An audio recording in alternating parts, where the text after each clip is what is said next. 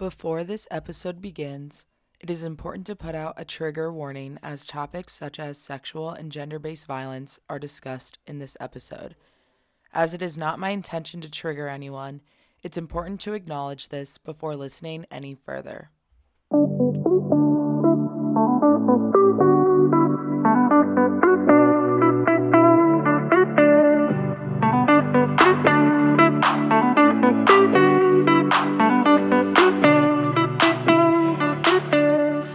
Everyone. This is Mary Griffin on Not a 10 podcast.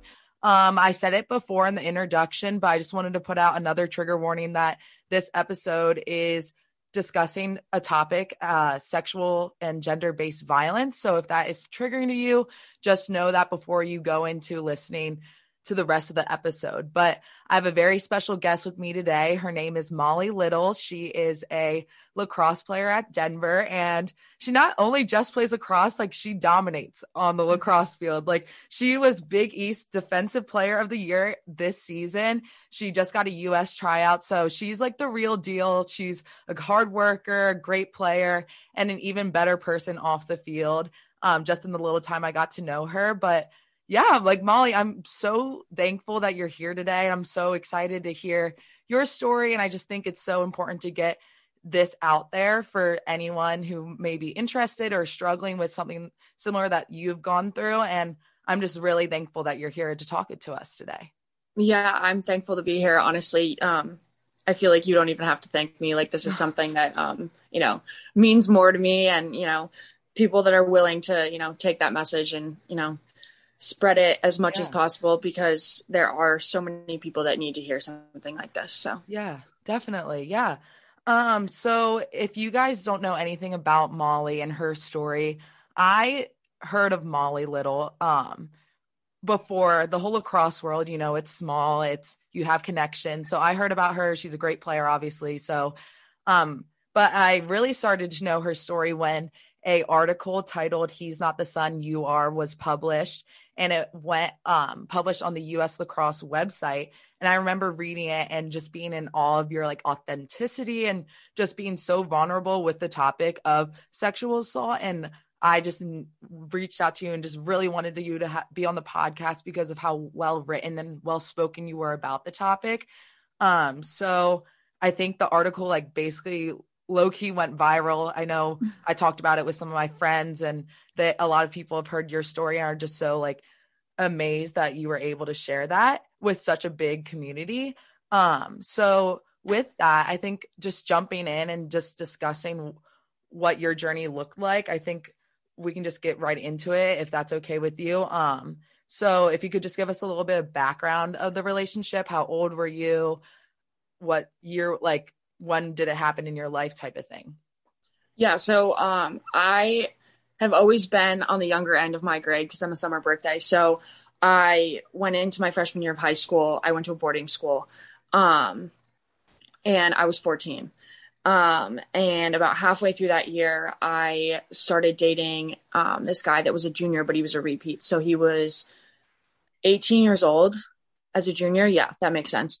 Um, yeah. And yeah, it was something that I mean, I look back now and I'm like, that should never be happening. But when I was at my high school, um, it was called Tabor Academy. Um, that was like the norm. That was what, you know, freshmen and sophomore girls were striving to date upperclassmen. Um, it was normalized. It was accepted. It was honestly something that, you know, people wanted you to do. and I'm not wanted in the sense that like, I don't know, like they were telling you that that's what you're supposed to be doing, but it was quote unquote like cool if you were mm-hmm. dating an upperclassman. And so I started dating him. Um, yeah, as a freshman, he was a junior, and we dated over the course of the next year and a half. But I mean, over the you know span of time, it was very on and off the entire time. It was never a stable thing. right, and like being 14, like one that is just so young. Like I yeah. don't even remember being 14, but that most likely, like correct me if I'm wrong, was your first uh experience being in a relationship and experience yeah. of like having that like relationship with another person and Um, I just think that's really like a hard first relationship to get into, especially like he's 18, you're 14. There's a huge age gap. There's you guys are in two completely different situations in your life, but like you're 14, so you don't know any better. Like you don't, you're mm-hmm. so innocent and young, and uh, older guys approaching you. Like, yeah, like I don't, I think any 14 year old would find interest in like an attention of an older guy, if that makes sense. Oh, 100%. And it made you immediately seem like more popular or cooler yeah. or you know like you didn't feel as much like this little baby freshman anymore like you right like all of a sudden like the older kids were like knew who I was and would say hi to me and like talk to me and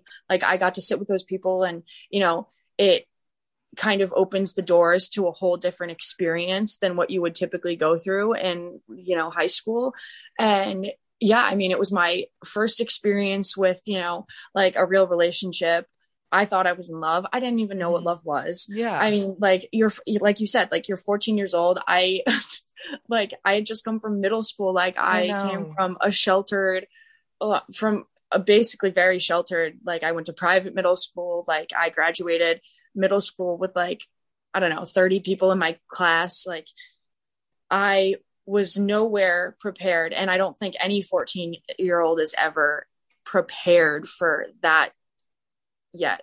Yeah. Like that kind of experience, that kind of relationship. I mean, take the unhealthy factors out of it. Just like that intensive relationship at that age is just not a good idea. Right. It's like, like you touched on this, like the social aspect, like freshman year, if it's freshman year in high school, freshman year of college, like every single person is trying to find their place and like find their friends, mm-hmm. find their fit. And like it is so overwhelming that you don't, you just are like anywhere you can get like attention, like you're going to get it because it's I like to say it's like survival of the fittest. Like freshman year mm-hmm. like is hard like everyone's trying to find their place and like there are like mistakes that have been made and like I know I made a lot of mistakes going into like freshman year and just like trying to figure out my place and like who to hang out with and stuff. So I mm-hmm. it's totally like understandable. Like yeah, you didn't know any better. Like you're 14. Like who, yeah, and that's what and that's what like culture promotes. And yes. you know, you want people to like you and if that's you know the route that is said that like can be taken you know that's what you do. And i mean i didn't like you said i didn't know any better and no one does. And right. um it's just a very toxic culture that doesn't promote the safety of children. Yeah i mean i was a child. Yeah. Like 14 to 18 i i coach 14 year olds and i like after hearing your article, I remember I told them because they're going to high school next year. I was like, I was like, guys, if like a senior guy or whoever like approaches you, like I'm like, and he or she like seems interested, like, d- like be like careful, like just like they're 18, like you're 14, like like mm-hmm. find yourself, find your place. Like it's gonna happen because there that is there is that like aspect of unfortunately like seniors to freshmen, like there is that like vibe going on. So I just was mm-hmm. like, I everyone just be careful, like be aware, like this is happening, like and it happens. Um, yeah. so you said that you guys dated on and off. So you were a freshman and you were in this new relationship. And in your article, you said the especially like the whole time the relationship was built on ultimatums. So what did the relationship look like in that first year? Like what what did he so, do? What did he say? Stuff like that. Um, the first like probably month month and a half like is i mean what you would typically see like it's a very honeymoon stage like everything seemed perfect everything was great like he treated me very well. Um and from what i can remember i mean there's i'm sure there were definitely not amazing points during that those first like few weeks but i mean from what i can remember like that was the best part of the relationship. And then we get you know a couple months down the road and i mean i'm a virgin like i'm 14 years old i've you know yeah. never like it was basically the first time i was doing anything intimate with a boy right. and um so i'm already like experiencing new things in general but we had got to the point where we had done everything except have sex and he was like to a point where he was like if you don't have sex with me soon then we're not going to be a relationship anymore then i'm not going to you know, wait around for you. I'm not going to do that, like, blah, blah, blah.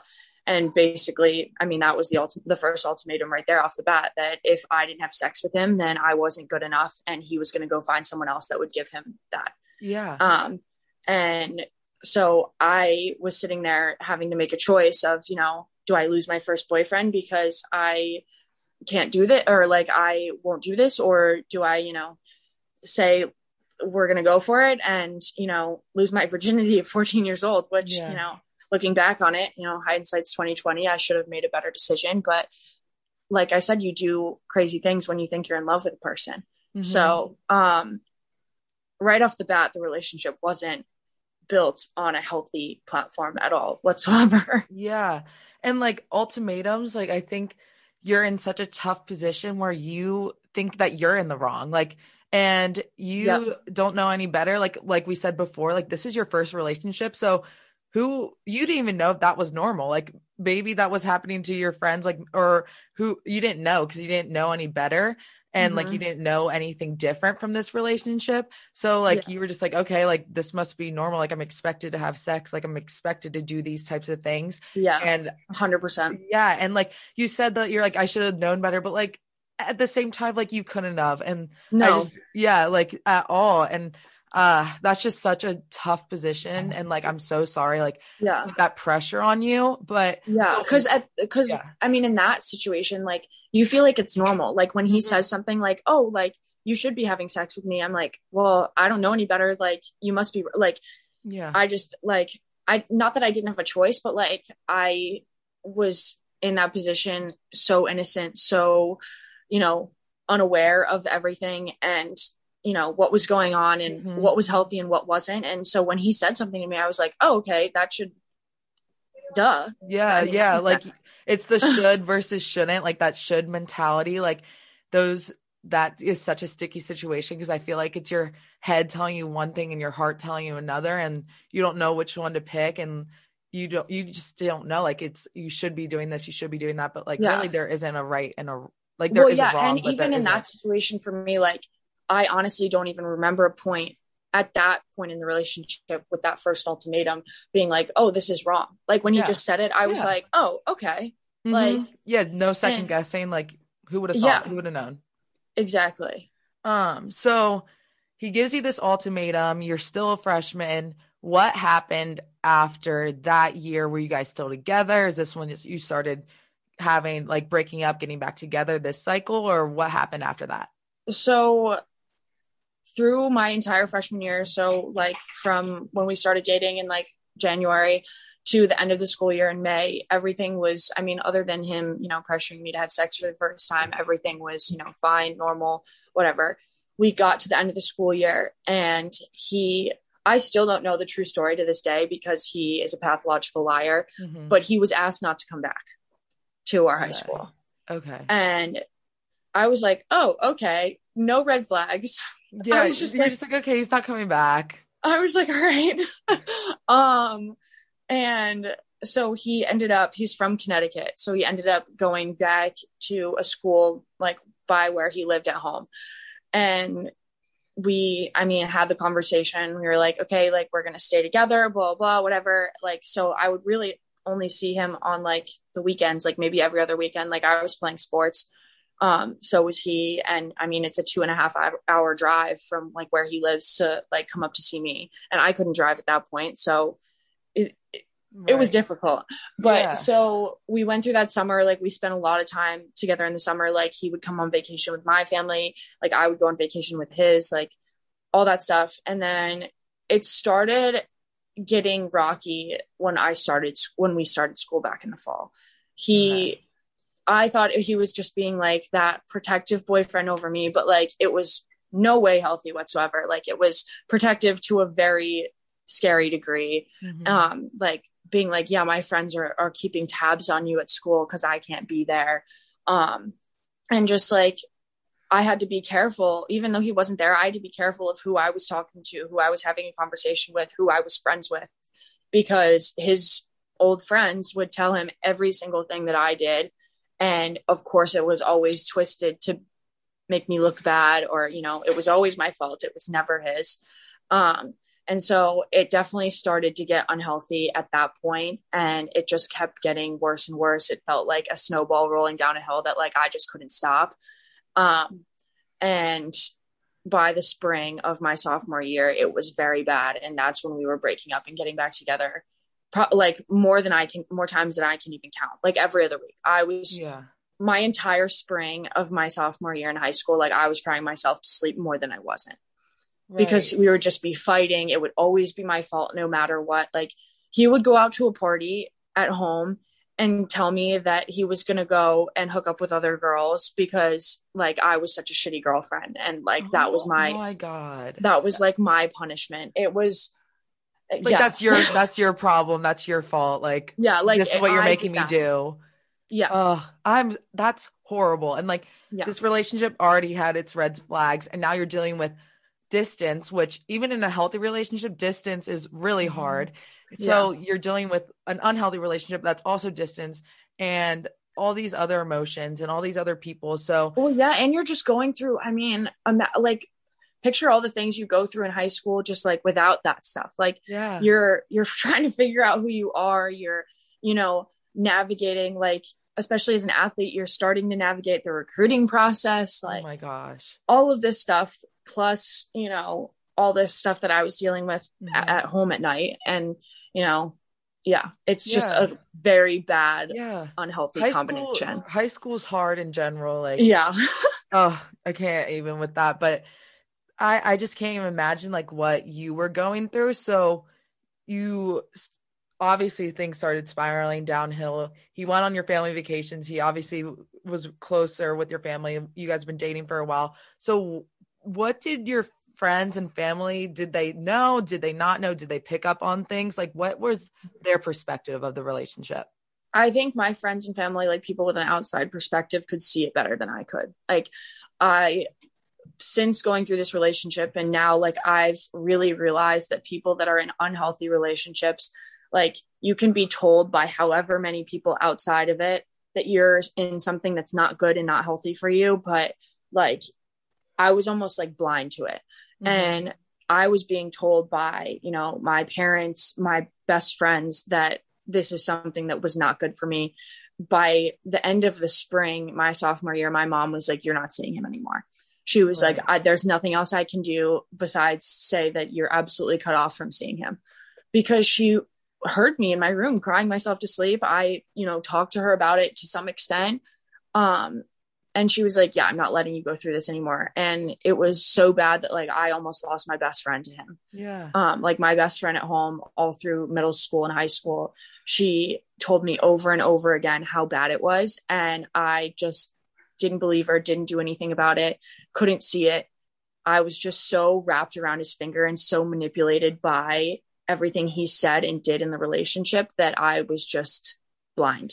Right. And I think in like a lot of situations, like in unhealthy relationships and like even like mental health and stuff like that, like a lot of people can hold your hand and help you and guide you Mhm. and give you advice, but it's up, it's until that person that's actually experiencing it and going through it sees it themselves and also wants to get better and wants to get out of a situation that they're in, that's when the change is actually going to happen. yeah it's like, like the saying like you can't help those who who won't help themselves Yes. and i wasn't at a point where i even thought i needed help Right. so i just it was like completely closed-minded to the entire thing of what anyone else said i was just like blind faith in the relationship Yeah.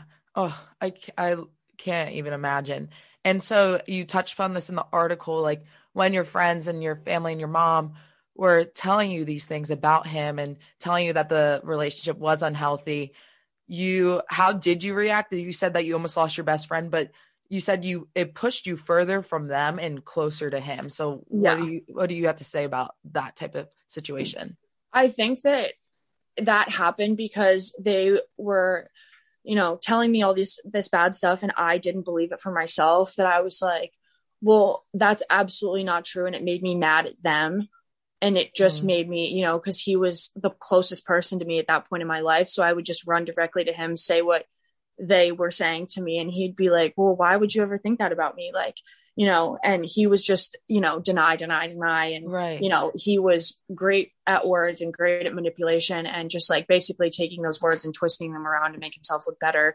And, um, like if my parents were like, he's way too overprotective of you, that's unhealthy. And he'd be like, and I'd go to him and say that, he'd say, well, of course I'm protective of you. Like, I don't want to lose you. Like, mm-hmm. blah, blah, blah, and make it sound like a good thing. Yeah. Like, and I think, mm-hmm, and I think that's really what made it, made me run from the people that were trying to protect me and just, you know, be closer to him at that point because he was the person I'd then go to once they'd say those negative things. And it just made me angry at that yeah. point that's that's just like a hard cycle to be in like mm-hmm. you're being told one thing and then you try to address it you try to work on it and then you're it's totally flipped around and it's flipped by a person who's manipulating you and twisting words and twisting a situation to make themselves look better and mm-hmm. i think like that is just a horrible cycle to get like wrapped up into and that's just like not fair to you at all no and it's just more of the same like unhealthy patterns right yeah. Just exactly. teaching, like,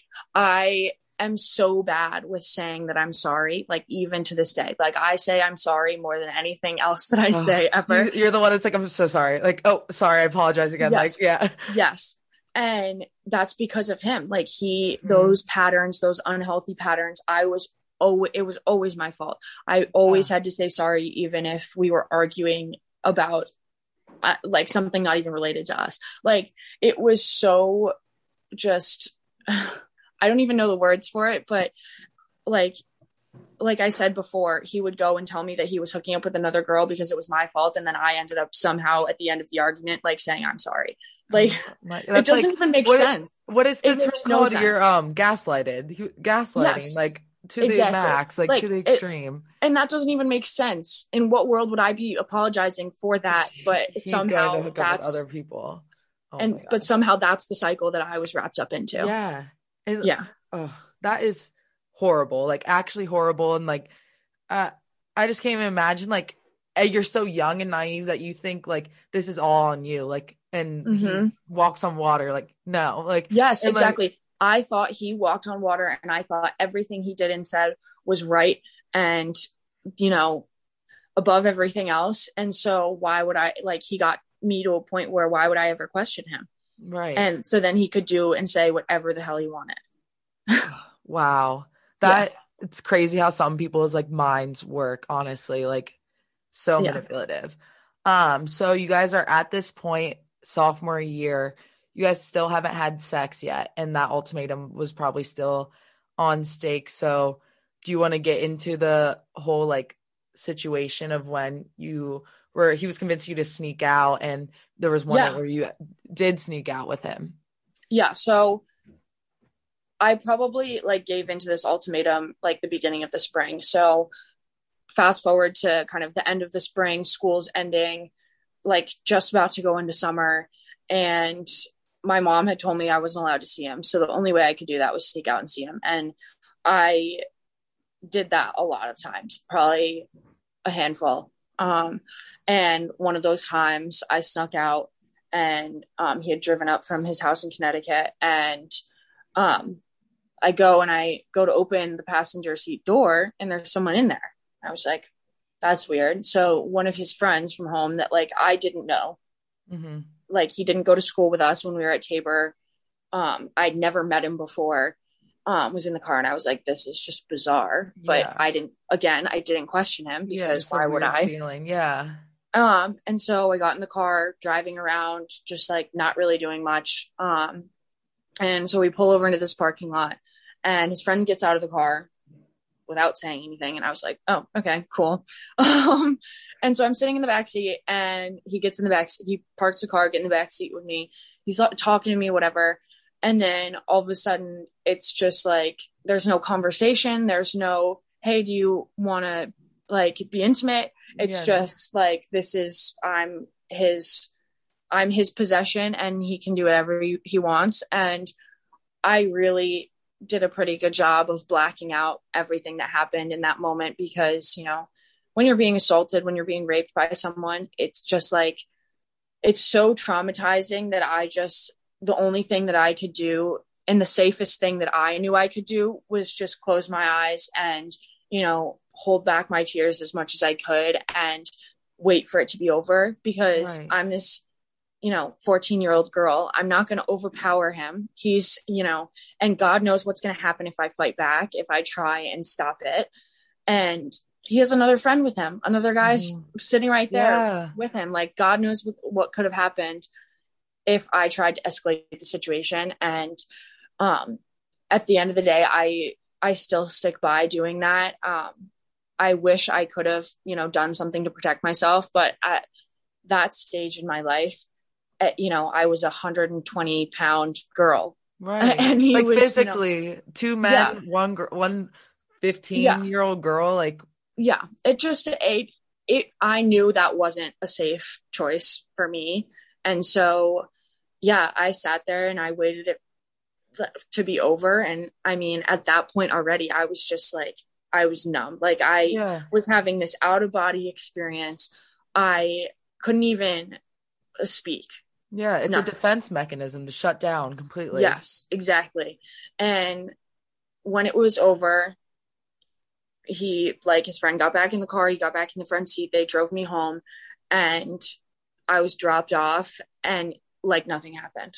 Yeah. And I was forced to, you know, walk up, sneak back into my house forever affected, forever changed, and they drove off like nothing yeah. ever happened. Like the littlest impact on them, but the biggest impact on you. Exactly. Like, oh, that I'm so sorry. Like that is just horrible and like it's such a tough situation because like nowadays like you're taught like stand up for yourself like do all this stuff but you actually like couldn't it it was yeah. a bad situation and it could have been even worse like yeah. physically mentally and like. i totally believe that there are situations when they're dangerous when you could be assaulted anything like that that you can stand up for yourself and you can you know do something about it totally believe that but mm-hmm. in what i would assume are most situations you probably can't yeah, there's and, only so much you can do. Yeah, and I'm all for, you know, women standing up for themselves and all of that because I think it's so important and women get walked over in situations not even remotely related to, you know, like mine. We mm-hmm. just get walked over in society like it's normal, but for so many women that are raped and are sexually assaulted, it's more dangerous to do something in the moment than it is to just, you know, shut down. Right. And that's and the sad part. it's the sad reality of like like you're already being violated, your body's already being all that stuff, but it could have been worse. Like who who knows what they would have done. Like, oh, I'm so sorry. And like that is just so hard. And like I can't even imagine like going home and just you had to sneak back in. Like you didn't even talk to anyone. You just climbed back upstairs, like whatever. Went to bed. Yeah, yeah, and I and I laid there and just like couldn't even sleep, just laid there, eyes open in the dark. Like what? Uh, there like was no happened? shock. Like yeah, just shock. complete shock. And going back to what we were talking about just a second ago, I think so many people nowadays are like, oh well, like you know, fight back, stand up for yourself, like make like your perpetrator stop. How about we make men stop raping women? Amen. And not and not that it's all men because it's not. And no, yeah not by any means, but the overwhelming majority of the time it is. And people are like, oh, well, women stick up for yourselves, but that that's doesn't alleviate yeah. the problem. Like it's we aren't the issue; it's the rapists that are the issue. Like exactly. Like it's not like let's start with the root of the issue, not with the reaction yeah. to an issue. Exactly. exactly. Yeah, I totally agree, and I totally agree with everything you just said. Um, so after that happened, you're kind of shocked in shock you're you are in shock not kind of you are shocked so you're almost too numb to process what happened so what did the following like days weeks months look like for you um a lot of it was kind of blurry I, that's mm-hmm. kind of a mm-hmm. weird term to use but um i didn't really think about it much in the following days to weeks which seems weird but i just I was so numb. I was so confused. I was so because in the days following that, he just acted normal. And I was like, well, so that was a confusing, like, message for me because I knew that I wasn't feeling okay, but he was trying to make it seem like it was. Um, and so I just kept going through this state of like confusion and numbness because I knew something was wrong. Like I I was at a point where I knew it was wrong, but I didn't really know how to think about it, how to talk about it, describe it, um, anything like that. Mm-hmm. Um, and we actually didn't even break up after that point. We were on and off, on and off for the next like two months. And I ended up breaking up with him at like the end of July during that summer. Um, and the funny thing is, I broke up with him and I had to beg and plead for my mom to let me see him. It was on my birthday. It was on my 16th birthday. Oh my gosh. Um, and I begged and begged for weeks, and she finally let him like come take me out to dinner on my birthday. And we went out to dinner, and it was one of the times towards the end of the relationship where I can definitively say he was actually genuinely nice to me. And I don't know why. I I because usually he wasn't mm-hmm, at yeah. all. And um I just remember coming home for, and being dropped off and being like, and then the light bulb went on. And I was like, oh my God. And yeah. I guess it took him being nice to me and not fighting with me and not putting me down for one evening for me to be like, wait, that's how I should be treated all the time. Yeah. Yeah. And I called him and he was driving home at that point. I called him. I said, I don't want to ever speak to you ever again. Um, like this is it for me. Like we've been on breaks and we've broken up before, but I'm seriously done. Like don't don't talk to me ever again. And wow. I hung up the phone and I blocked him on everything because I knew if I didn't, I knew I would get back together with him, talk to him, et cetera, et cetera.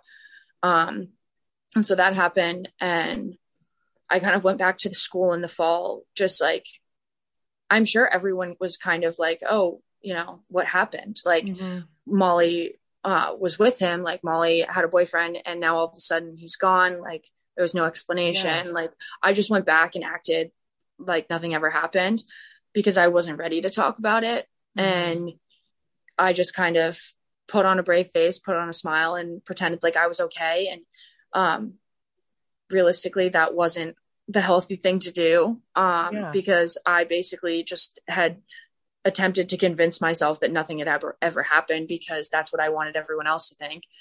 Um, and I just didn't deal with it. I just kind of existed, was numb, didn't really have a care in the world. Like I committed to play lacrosse in college that summer too. And frankly, I was just like, whatever. Like, yeah, like it was just another part of your life. Like, exactly. Yeah. Like and- I was just still so traumatized that like nothing really even seemed to affect me anymore, like good or bad. And like, you would think like someone hearing about what, like before they even knew all this, if they like knew you were in an unhealthy relationship, they're like, okay, like she broke up with him, like everything's good, like we're all good. But that was like the first step for you was like calling that relationship off and like recognizing that you were in a, a situation that wasn't healthy and like wasn't safe.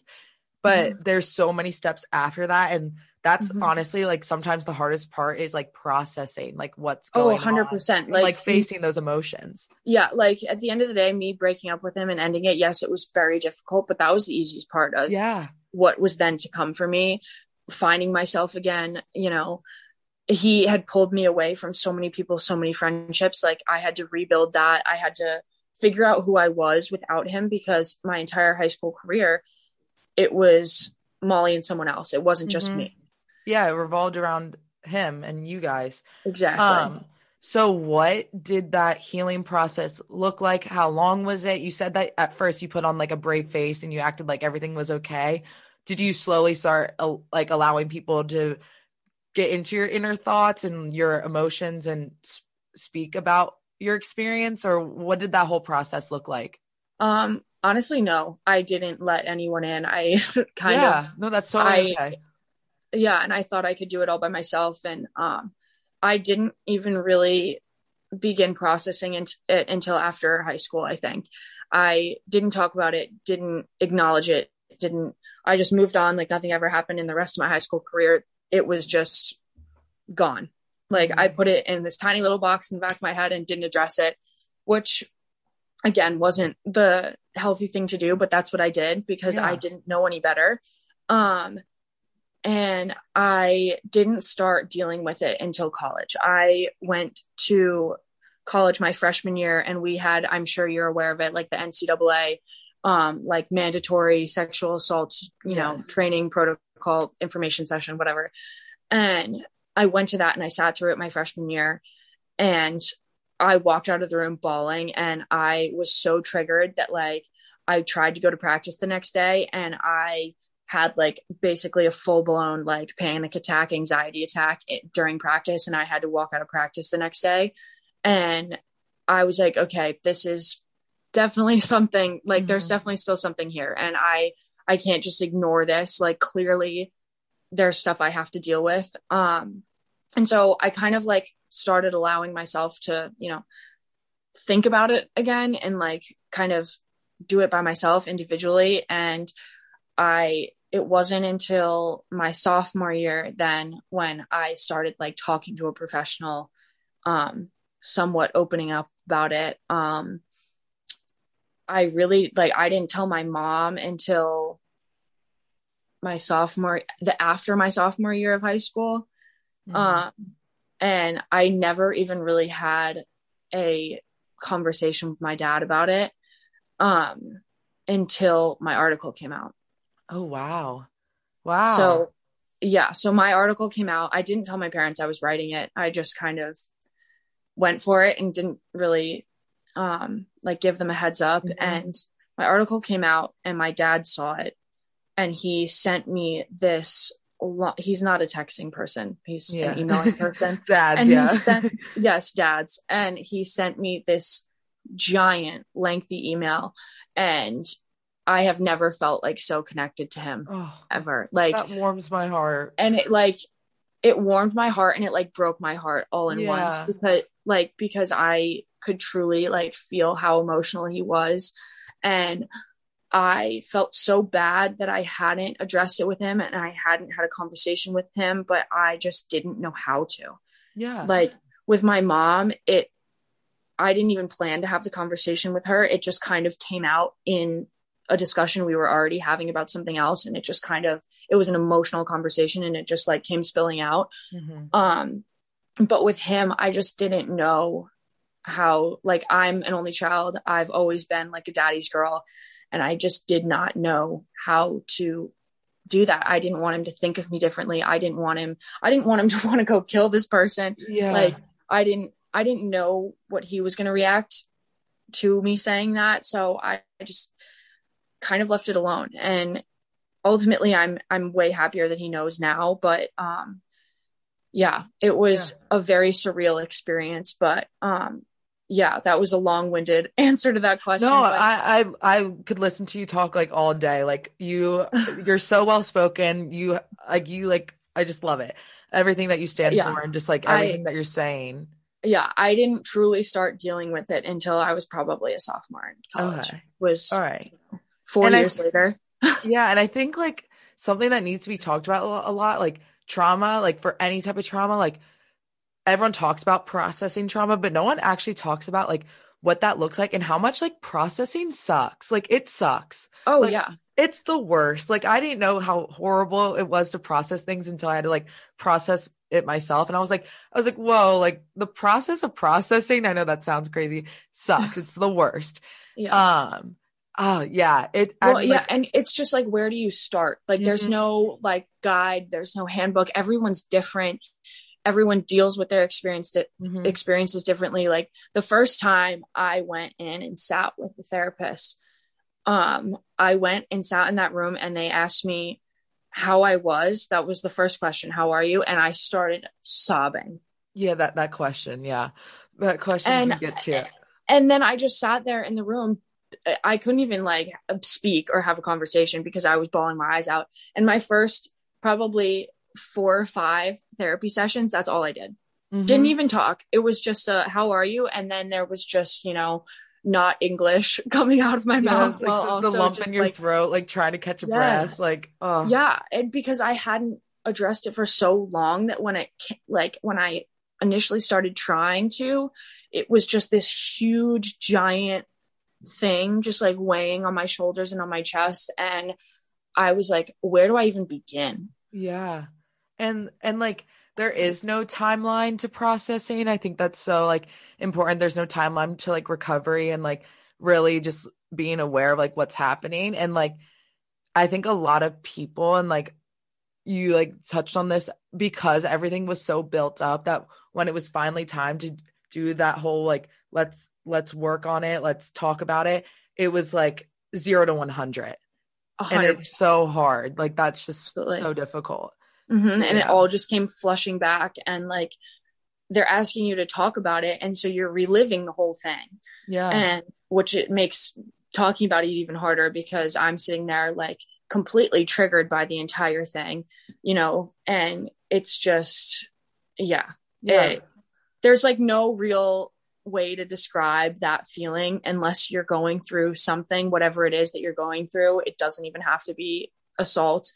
Like, there's, you can't really understand it unless you live through it. And I think that's really something that I didn't get until after I had, and not even after because I'm still dealing with stuff. Like I yeah. still, I still, I had to drive down to Maryland. I told you before we started our interview, I had to drive down to Maryland yesterday. Um, I'm here right now, and uh, you have to drive through Connecticut. Mm-hmm. And I passed that exit, and I'm sitting there, fist clenched, like can't speak. I'm like, and it's just driving by an exit sign. Yeah, like your but triggers are your triggers. Like a hundred percent. And, and yeah, it's, it's something that has impacted you. Like, and it, it will be like a part of you, like in a negative sense and a positive sense, like in terms of what you've learned and how you've overcome it, but also like you don't just get over things like that. Like no. you just you just don't. And like No, and it can be little things. Like I see the car he drove when we dated, I see it drive down the street and I'm like, mm, like it makes me cringe. Yeah. It makes me uncomfortable. And it's just like or i hear a song on the radio like it's for for everyone it's a different different things but at least for me like there are a bunch of little things like that that would seem you know meaningless but um like you drive by and you see the name of the town and you're like if i got off at that exit right now i could tell you how many rights and how many lefts it would take to get to his house and that's like the scary stuff that like yeah. sticks with you yeah. And like I think that stuff isn't really talked about enough that like just like small instances like can just fill you up with so much emotion. So if that does happen, like you said you were driving past the exit and like stuff like that, do you you've been in therapy or do you do anything like in that moment that kind of can reset you and put you in uh, the right mindset and like take away from the past? Um I'm not a master of it by any means, but um, for me, like in the sense of yesterday, um, or in the case of yesterday, I was sitting there and I started like having a lot of anxiety and like knowing that the exit was coming and knowing that like I was in an area that I spent a lot of time in and had like a, a lot of hard, tough emotions in. And um, I just try- kept trying to tell myself that like it's only temporary. Like we're gonna drive by and I'm gonna be safe and nothing's gonna happen to me and then I don't have to see it again. Yeah. And I think the biggest things is like I try and like do like positive like self talk and stuff like in my head like I'm to be okay. I'm to be safe. It's only temporary. Um but for me like I really try and like I let myself have those emotions and instead of trying to push them away because you know what like it does scare me and it does give me anxiety. Like he like he will always scare me. Being in that area where we were like where we spent so much time will always scare me. Um, and i don't think things, those things ever go away. And um, anything traumatizing that happens to anyone like i don't think it truly ever is fine again. Yeah. um, and that's okay i mean mm-hmm. it's that all of that stuff made me a stronger person it made me the per- it helped shape me into the person that i am today um, and I allow those mo- emotions to come in, but I do just, I'm okay. I'm yeah. going to be fine. It's going to be okay. You know, it's only temporary. Um, he can't hurt me anymore. That's a big one that I say mm, to myself yeah. is that like, he can't hurt me. He can't touch me anymore. Like that's one of my big things for myself yeah. that I do. No, that is awesome. Like that. I love those mechanisms and I love like you said it like you let yourself feel those emotions because I think like in your past situation, like not feeling those emotions all the way, like led to like a down yes. a downward spiral and like I can relate to that as well. And I just think like allowing those emotions, welcoming them and then doing taking action and doing something about it. Exactly. Like awesome. Because I pushed so many emotions away for so long, I've like now come to the realization that like that doesn't make anything better. And when you don't talk about things and you keep pushing them away and no matter what it is it's never going to make the situation better. It's never going to keep you in a healthy position. So letting yourself know what's going on and like listening to your body like i think that's so so important no matter if it's a negative or a positive emotion Yes, you are totally speaking my language right now. Like I love I like want to clip that segment. I just love everything you just said. Um so I want to talk about today more so like you, I know you are a huge advocate for sexual assault awareness and things like that. So how are you like taking action? I know you're you had the article so like even just sharing your story is I think one of the best actions people can put out there for people who may be going through something similar but um, are there any other things that you're doing? I know you talked about um, doing like the Title Nine, like talking to Title Nine about getting programs in to educate people.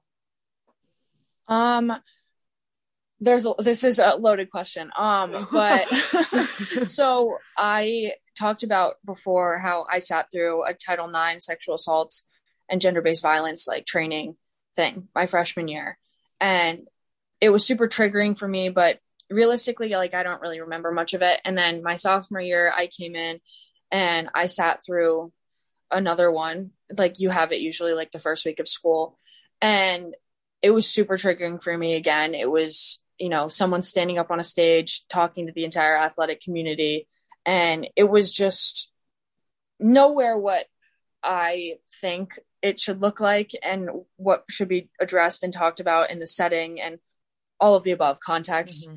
And when I was a sophomore, I didn't really think anything of it to like take action because I was still just like processing all that stuff. But so when I truly started to, you know, understand what I had been through and get more comfortable talking about it, and I was able to sit like I'm sitting here with you and, and not cry every time I think or talk about it, I was like, okay, there's something that I can do to make this such a negative experience and turn it into you know trying to help other people and so i went in and i um my senior year my true senior year not my fifth year mm-hmm. um and i sat through that same you know bland boring not personal not helping anyone speech about sexual and gender based violence and i was like this is terrible this yeah. is awful um and oh no, that was my junior year. I apologize. It's okay.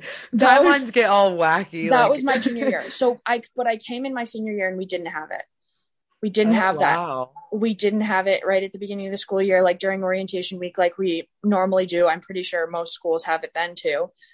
And I was like, that's just weird because, and not that I like was looking forward to it because it's, it was nowhere near good. Yeah, it's not um, enjoyable. Um, no, no, not at all. And everyone dreads it and everyone thinks it's dumb.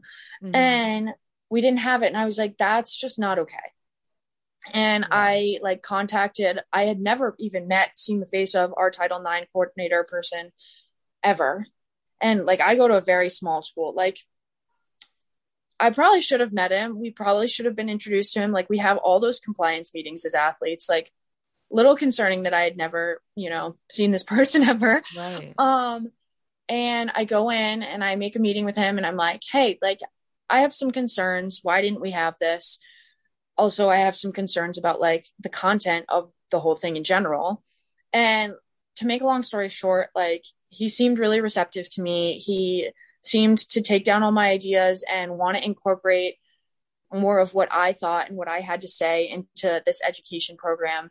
And all seemed well and good. I go home for winter break and he promised me and I helped him create this like new PowerPoint that, that was going to be used. And um, he told me that I could attend and be at all of the um, like trainings for individual teams because that was another suggestion I had, like making it team by team basis instead of this large giant thing.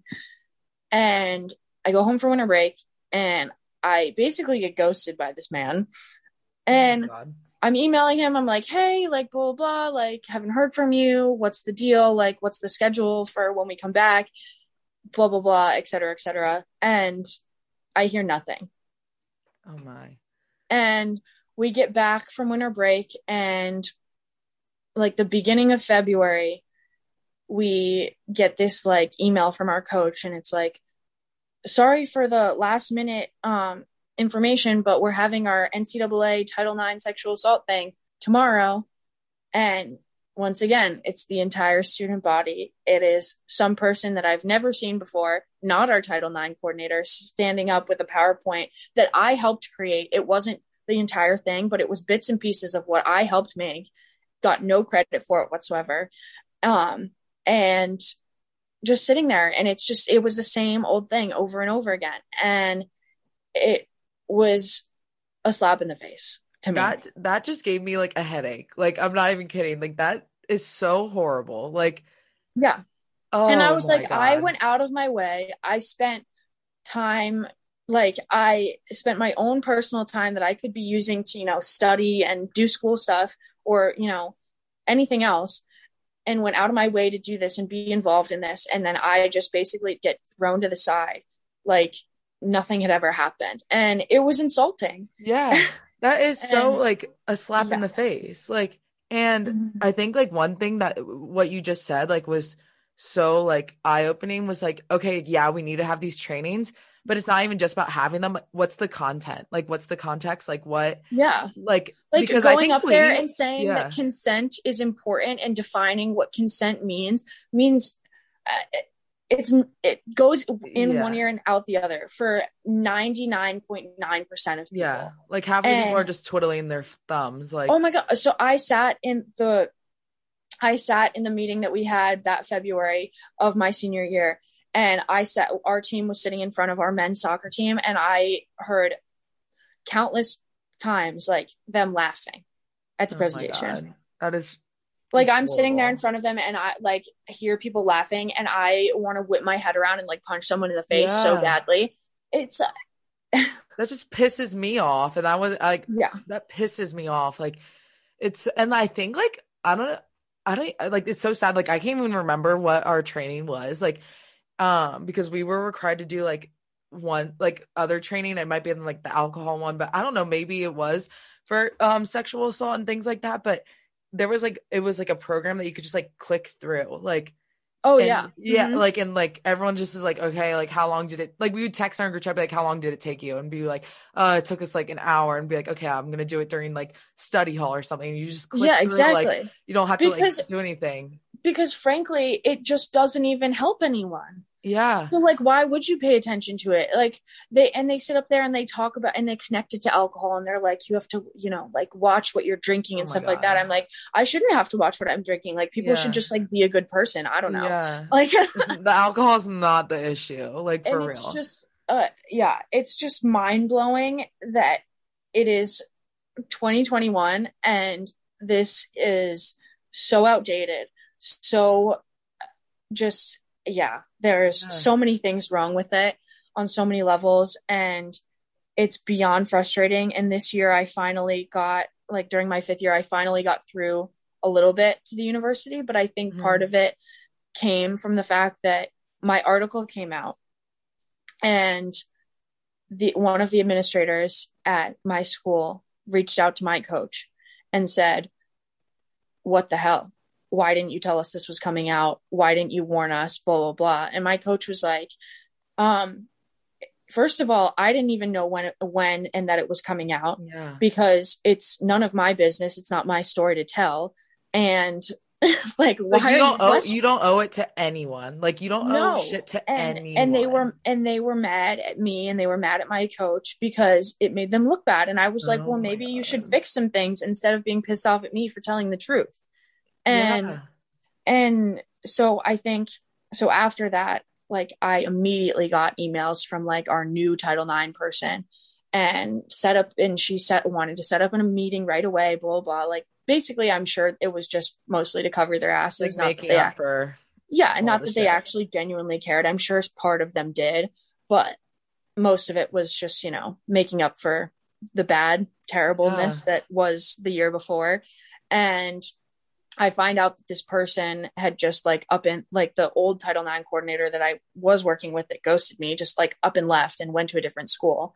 So that's like what mm. happened with that. But either way, it should have been dealt with way better. Yeah. Um, but this new person's like, yeah, we want we want you like we want your input. We would love for you to, you know, do all this stuff, blah blah blah. And I was like, okay, I want to sit in on every single Title IX um tra- or sexual assault training for every team because we were doing it from Zoom because COVID. Mm-hmm. And I was like, I want to sit on on every single one, and I want to be able to talk on every single one.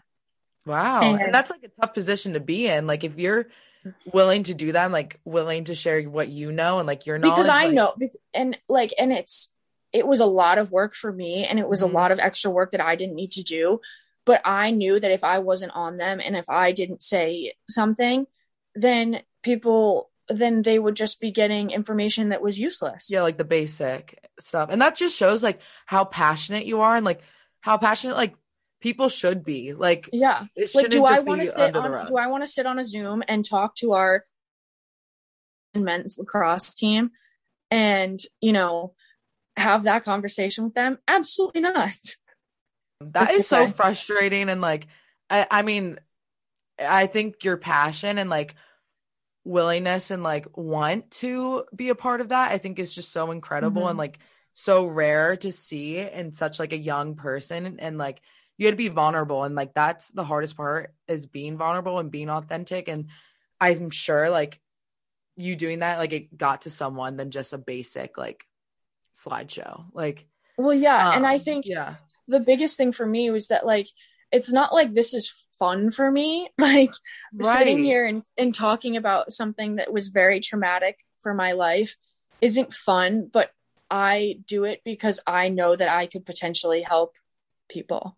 And yeah. I could I could help the little girl that was my age that's going through the same thing. And I think what I wish so badly that I had had when I was going through it and when it had happened to me at the age of 15 I had someone to look up to and be like, okay, you know what? It's going to be okay.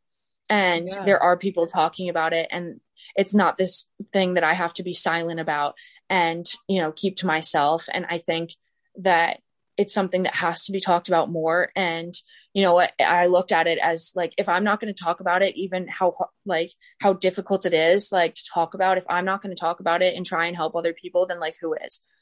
Yeah. And, That's like, such a great it's not, point yeah and it's not i mean it's not enjoyable to sit in front of our men's lacrosse team of 60 something people on a zoom and talk about like the dark details of how mm-hmm. i was mm-hmm. assaulted and how i was raped by my boyfriend as a 15 year old because yeah. most of them probably are looking at me like i have three heads and they're like why the fuck is this girl here but yeah. i know that for at least some people it'll mean something to them because yeah statistics show that we all everyone knows someone that's been affected by it is someone that's been affected by it. Like your sister your friend your girlfriend your mother like family members. Like there is someone that you know that's been affected by it. And people i think what people need to understand is that it's a personal thing. It's not just like oh i'm going to sit here and listen and it could never happen to me. So why would i care? And i think you have to make something like this personal for people to get them to understand. I agree with everything. Like that last sentence, you have to make it personal for people to like actually get it. Like, sadly, that is the truth. Like, you can't just like do basic stuff like until you hit on their like emotions. Like, that's when it really starts to get to them. And I think exactly, you, yeah. And if you spoke to like a thousand people and one person like got something good out of it or felt better after you talking, like you did, you did it. Like it's exactly. all about that one mm-hmm. person and yeah totally even if like and that's how i felt about my article too like even if just one person read it and you know felt less shame or felt like they were going to be okay or connected to it or knew someone that they could show that could connect to it et cetera et cetera anything like that mm-hmm. then it was worth it even Yeah. just one person.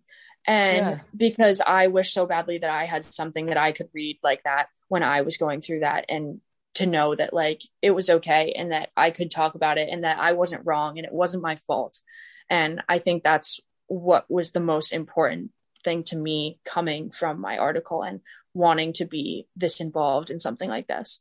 Yeah, and I think your involvement and your passion, like you are making a difference, and like it's just it's just so incredible, like what you are doing and like what position you are in today. Like it's honestly inspiring. Like I'm inspired. Like I'm also so proud of you. I met you like an hour ago, and I'm just like so proud of you. Like you're just like awesome and this like great energy, and just are doing really big things in the world, and I just love it.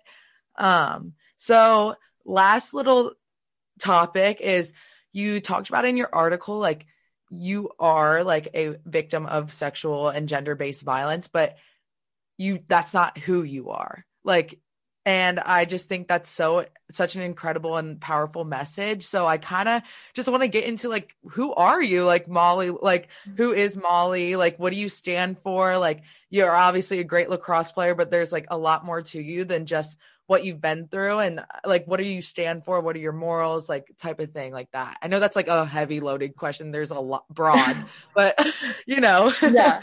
No, it definitely is a loaded question, but um I mean, I think what I went through did help shape me in the fact that or in the sense that, you know, I am someone that has I've always been a very passionate person. I've always, you know, like spoke up for things that I believed in, I felt passionately about. And I think going through this and, you know, dealing with this trauma has helped me want to do that even more. I'm someone that um, I was a poli sci major, so I am very, you know, politically educated and, um, you know, ethics are super important to me and equal rights, equal, equal opportunity, um, et cetera, et cetera. Those things are something that I speak about, something that I feel strongly, very strongly about. I am planning on going to law school. Oh gosh, Um, wow so- that's so, um, incredible yeah um my like passion for wanting to help people which is something that has been very very important to me my entire life. And then dealing with the trauma that i have gone through has um, inspired me to want to go to law school and i want to represent victims. I want to help change laws and title ix policy. I i want to i want to change the world. Um, that's a Oh. big thing to say but um, i want to help women and sexual assault and gender violence victims. And um, just that's what's most important to me. And um, just helping people that can't help themselves or aren't able to help themselves. And um, yeah i just want to leave the world a better place than i found it. And lacrosse has given me that confidence and given me the platform to be able to you know start doing this. And just because i'm graduating doesn't mean i'm not going to be involved in you know trying to speak up and trying to help change universities and their policies. And um, i hope that i can um, impact it more as i get older and um, really affect and help the next generation of people that are going to have to deal with things like that. And i hope that you know one day the children that i have or you know my children's children don't have to experience sexual and gender-based violences at the rate that i had to and that like our generation has to Molly, that answer literally just like put me like in every emotion possible, like all the good ones. Like, oh my God, like you are like an angel sent. Like, this is incredible. Like, I feel like now I'm gonna go out there. Like, I feel like I'm gonna get off the Zoom and like go and change the world. I'm like, I need to be like Molly today. Like, way bigger than myself. But wow, like I that is so incredible. And like you are an inspiration. You said you want to change the world. Like, girl, I believe you already are doing that. Like mm-hmm. you like you've already changed my world and you've given me so many so much knowledge and such a good perspective on things that like you are going to do it. And I'm gonna be like your biggest fan and rooting for you every single step of the way. And I'm just I said it before, but like I'm just so proud of you and like you've inspired me and you're gonna touch so many people's lives out there and like you already have. And it's just you're amazing. Thank you. Yeah. I mean, the biggest thing for me is that, you know, like, yes, it is my story, but it is so much bigger than me. Um, so many people are affected, and you know, it's it goes way beyond my story and just the person that I am. And I think that's what's like one of the biggest driving forces for me is you know being able to help others and the giant community of people that are survivors, and we're not victims, we're survivors. Yeah, yeah, that's just incredible. Um, if someone who is listening right now, like maybe going through something similar or doesn't is in a situation where maybe they've been through um something that you've been through or they are still in the moment of processing or they don't know how to speak up and it's just the only person that knows is maybe them what would you say to them if you could um i would say to it doesn't have to be a professional but find someone that you are close with that you trust that is someone that understands you you know, on much deeper levels and to try and talk about it. And it doesn't have to, you know, you don't have to sit down with them. And the first time you you try and talk about it, it's everything and what's going on and all the nitty gritty details. But um, I wish so badly that I was able to talk about what happened to me and I was able to, you know, start dealing it dealing with it way sooner because when I didn't, it got worse. And um, I think my biggest piece of advice is to find someone that you trust and find someone that, and it doesn't have to be a parent. It doesn't have to, you know, like a friend, you know, I'm a resource. I have always said since I started this process that, you know, even if I don't know you, I am someone that is unbiased, that is not going to judge you, that's been through the same thing, um, or something similar. Um, just trying to talk about it and making that first step of being like, not even just saying like, I've been assaulted. Like it took me months, years to say I was raped. Just saying I'm not okay or I need help or I need someone that can just sit and hold my hand or I need a hug. Mm-hmm. Like anything like that, taking that first little baby step and, you know, finding someone that you can trust is my biggest piece of advice. And really trying to start talking about it is what's going to help you the most. It's going to be the hardest thing in the world to do, but at the end of the day, it will help you way more. Yeah. Wow. I like knew based on like reading your article and I was like, okay, this is gonna be like a really good episode. Like Molly's gonna do you exceeded my expectations. Like I already had high expectations because you're a great writer and all that stuff. But you like really exceeded it. Like you have given me so much wisdom in like what the hour that we've been talking. And like I know people out there, like if you guys are listening, like I know you gained something good from this conversation and i just hope if you have been going through something similar like do like listen to molly and like listen to what she stands for and listen to her advice because she is like proof that things can get better and like there are just like things to do about it and like you have the power in yourself to do it like you can do anything mm-hmm. you put your mind to and and like I feel like I just met Molly, but like I feel like she's my friend. So if you guys really do need um someone to talk to, like talk to Molly. Like she's awesome. Like um, but yeah, yeah. like Molly, thank you so much for coming on. Like I feel so lucky to just like even just talk to you. Like that I, I feel like I'm filled with emotions right now, but oh, thank you so much for coming on. Yeah, no, thank you. And um yeah, my last thing I have I would say is that you're never alone. No one is there's always someone and you know find your person find that person and um, you never have to go through something traumatic alone and um, it's way healthier to not do that so. Totally yeah. You guys are never alone and i just really hope you guys enjoyed this episode and like share it because this episode molly was so well oh, she was so well spoken just shared great wisdom and i hope you guys enjoyed it as much as i did. Thank you